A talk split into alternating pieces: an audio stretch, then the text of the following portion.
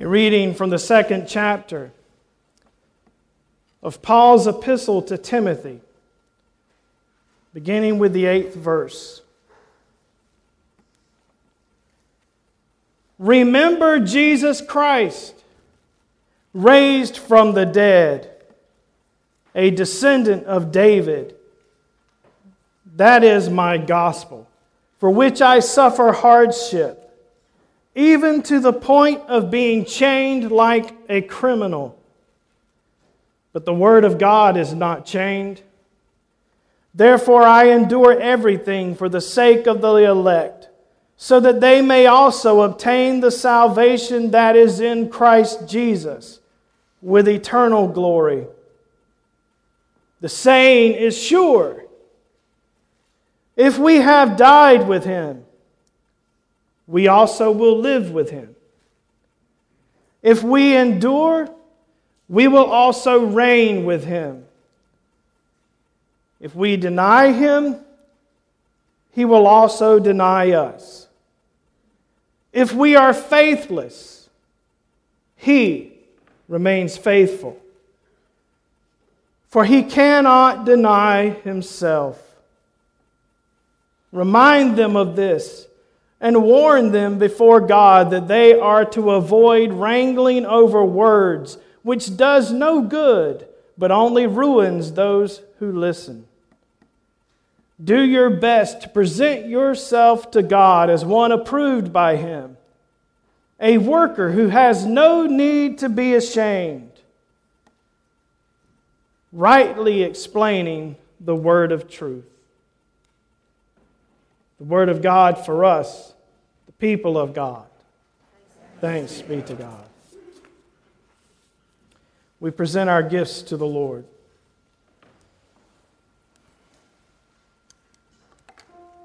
Right? Reading from the 17th chapter of the Gospel according to Luke, beginning with verse 11. On the way to Jerusalem, Jesus was going through the region between Samaria and Galilee. As he entered a village, ten lepers approached him. Keeping their distance, they called out, saying, Jesus, Master, have mercy on us. When he saw them, he said to them, Go and show yourselves to the priests. And as they went, they were made clean. Then one of them, when he saw that he was healed, turned back, praising God with a loud voice. He prostrated himself at Jesus' feet and thanked him. And he was a Samaritan. Then Jesus asked, Were not ten made clean? But the other nine, where are they? Was none of them found to return and give praise to God except this foreigner?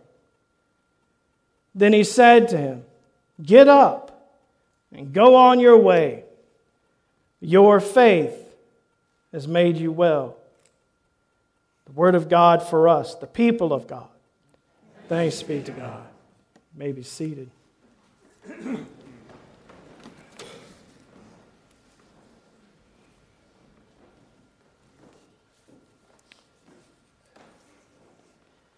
I read once that Martin Luther, the great doctor of the Reformation, who lived in the 16th century, was asked the question What is true worship?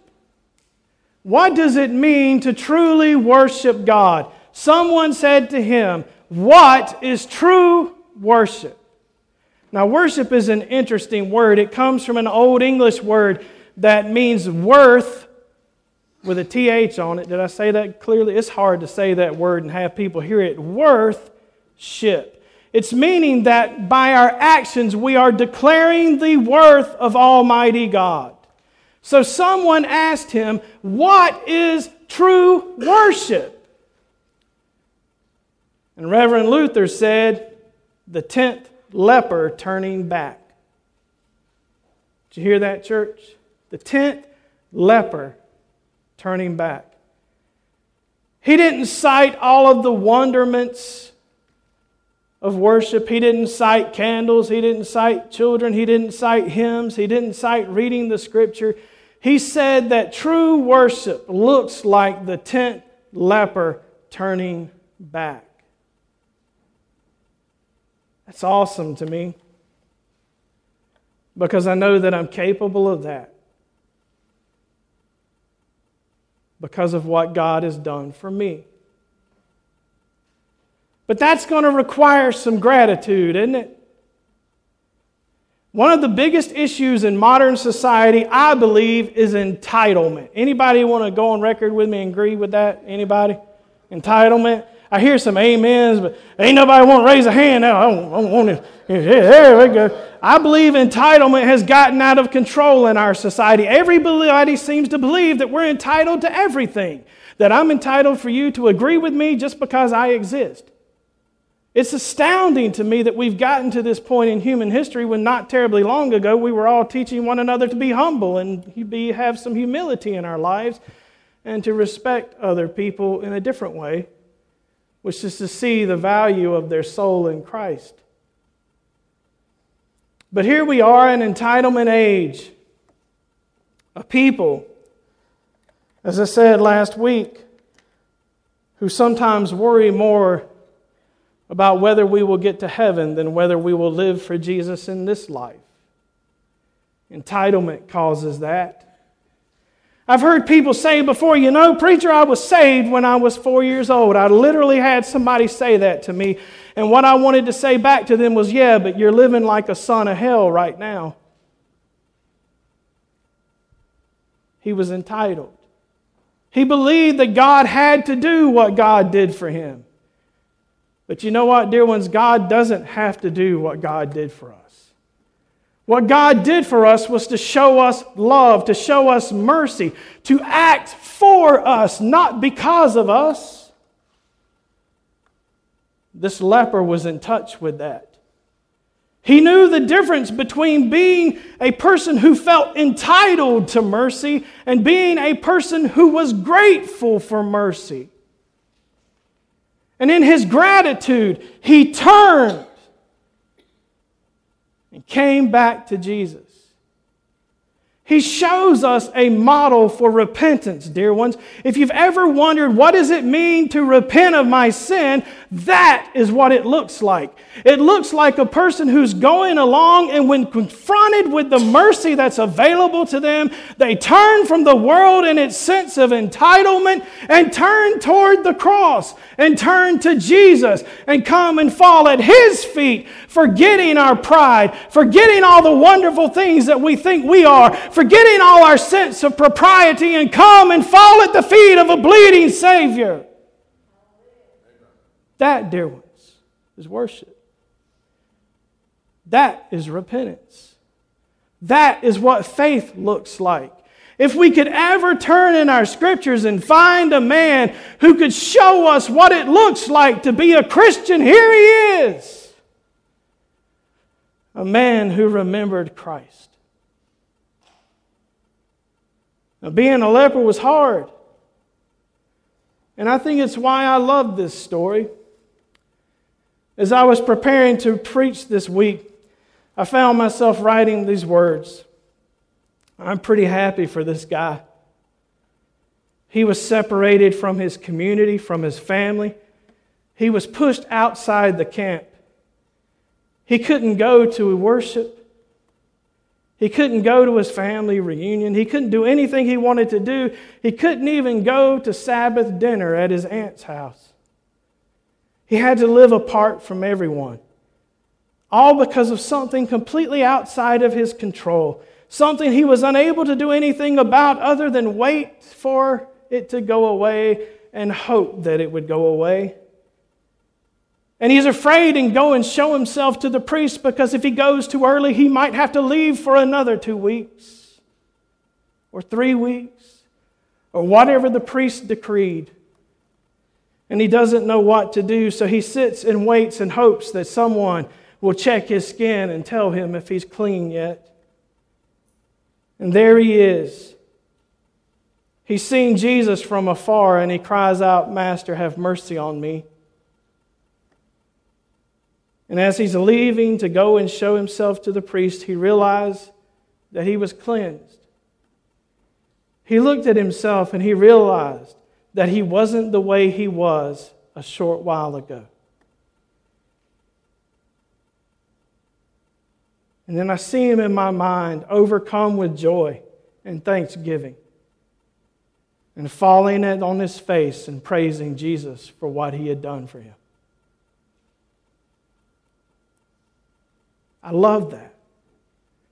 That is what the Christian life looks like, dear ones. Falling at the feet of Jesus every day and thanking Him for cleansing us of the leprosy of sin, the leprosy of entitlement, for healing us of our self will, for healing us of our destructive ways, for healing us of our love for things that are bad for us and for giving us love of God and love of neighbor.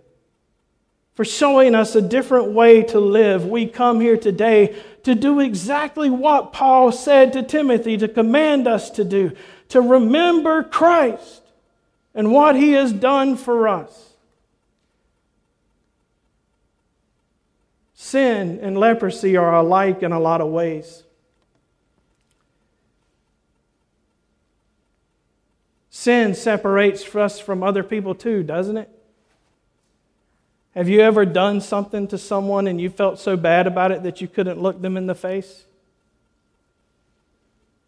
Or has someone ever done something to you that you were unwilling to forgive and you turned your whole life away from them? That sin separated you from someone that you love. In the same way, sin separated us from God.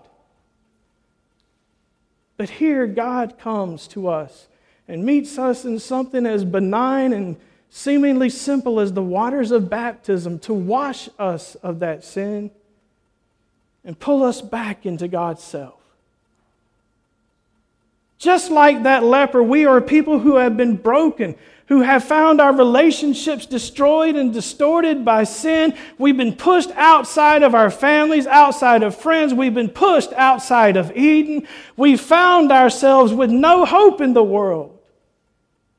A people who are hell bound for destruction because of our rebellion against God, but God stands at a distance and says, Come to me. On a hill called Calvary, with his arms outstretched, and says, Come to you. Come to me, all of you who are wearied and burdened by your iniquity, and I will give you rest. Come to me. The only thing that will stop us is entitlement. The only thing that will stop us from falling at Jesus' feet is the lie we've been told that if we're good enough, we can go to heaven. That if we're good enough, we can be part of God's kingdom. The only thing that's required for you to be part of God's kingdom, dear one, and a part of eternal life is for you to accept it as a free gift. To not believe that you are entitled to it, but instead to cry out, Master, have mercy on me.